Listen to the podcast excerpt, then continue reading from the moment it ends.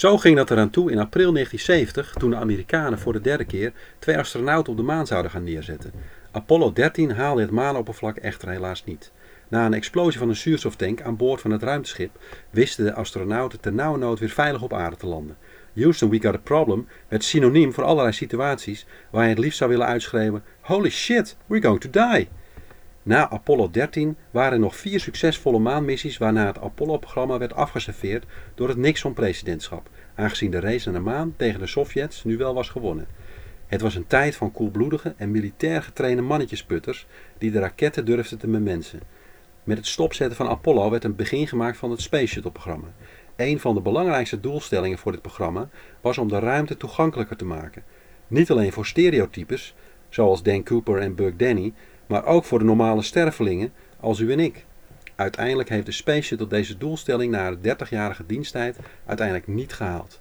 Maar hij heeft wel een zeer fundamentele bijdrage geleverd aan het International Space Station, dat op een hoogte van 400 kilometer om de aarde heen cirkelt. De winst in de wedstrijd om normale mensen de ruimte in te brengen viel ten deel aan de Russen, die met hun Soyuz werkpaard de eerste waren in 2001 die ruimtetoerist Dennis Tito op een achtdaags vakantietripje naar het ISS stuurde. Echter zo normaal waren Dennis Tito en de zes andere ruimtetoeristen die een Soyuz-vluchtje van en naar het ISS hebben geboekt niet. Een space tourist heeft namelijk een flinke buidel met roebels nodig om te mogen instappen op een retourtje kosmos. Zo heeft de Amerikaanse Iraans zakenvrouw Anousha Ansari, de eerste vrouwelijke space tourist en ook eerste Iraanse burger in de ruimte, een fortuin gemaakt met haar softwarebedrijf, dat later is opgekocht door Sonus Networks. Ook ruimtetoerist Richard Garriott maakte de nodige pecunia's in de software, en wel voor de gaming-industrie. Insiders kennen hem daar onder zijn alter ego Lord British.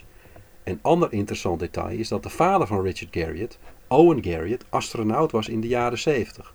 Owen Garriott veroverde in 1973 het record van 60 dagen in de ruimte aan boord van het Skylab ruimtestation.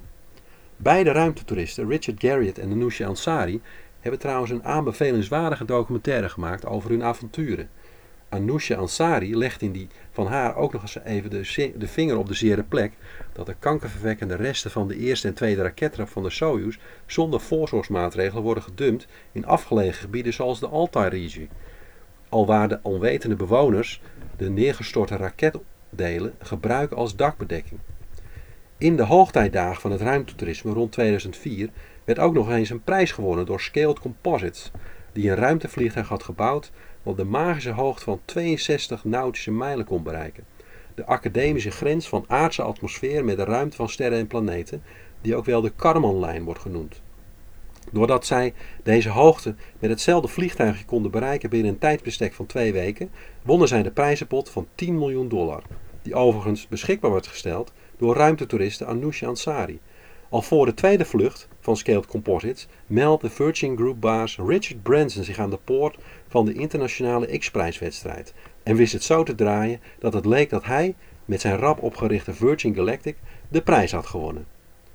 Inmiddels zijn we 13 jaar verder en worstelt Virgin Galactic nog steeds om ruimtevluchten aan de man te brengen die de heilige grens van de Karman-lijn zullen overschrijden. Het opschalen van het tweepersoons ruimtevliegtuigje uit 2004 naar een zespersoonsversie met meer interne beweegruimte bleek dermate moeilijk dat de technologie voor de raketmotor al meerdere malen opnieuw moest worden uitgevonden. Ook zorgde een fatale testvlucht in 2014 met dodelijke afloop voor een van de testvliegers voor wederom jarenlange vertraging. Of Virgin Galactic ooit echt tot een succesvolle business gaat komen, vult me met enige sceptisch.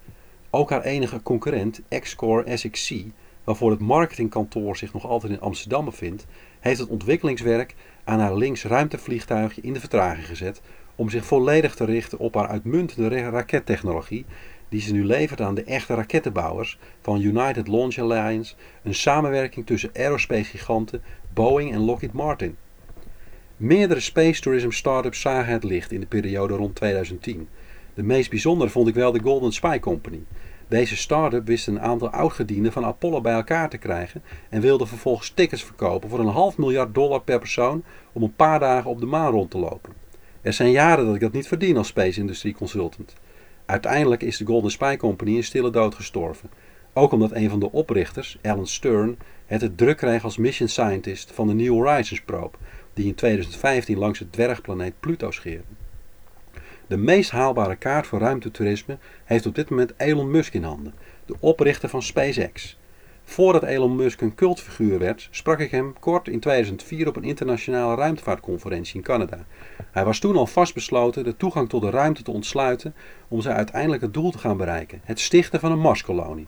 Hij werd destijds enigszins weggelachen door de gevestigde orde, maar is daar gelukkig altijd stoïcijns onder gebleven. Onlangs bracht SpaceX het nieuws naar voren dat twee vermogende personen hem benaderd hadden omdat ze een vlucht naar de maan zouden willen doen. Wie de twee zijn is onbekend, maar het geruchtencircuit laat namen circuleren als Google-founder Larry Page, durf-investeerder Steve Jurvetson en filmmaker James Cameron, bekend van Avatar.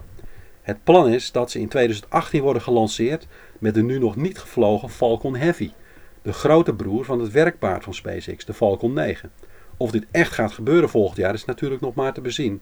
Ruimtevaart blijft natuurlijk echte rocket science. Gecontroleerde explosies met lichtgewichtconstructies die die krachten maar net kunnen beheersen. Dat zal altijd met risico's gepaard gaan. De vlucht wordt trouwens een technische herhaling van Apollo 8. De missie die volgend jaar, precies 50 jaar geleden, naar de maan werd gestuurd. In voorbereiding op de maanlandingen. Na een achterlangsje bij onze maan werden ze weer teruggestuurd richting aarde om met een snelheid van 40.000 km per uur de aardse dampkring weer in te schieten en uiteindelijk te landen in de Stille Oceaan. Mogelijk gaan we dit dus in herhaling zien van waar de mensheid toe in staat was, 50 jaar geleden.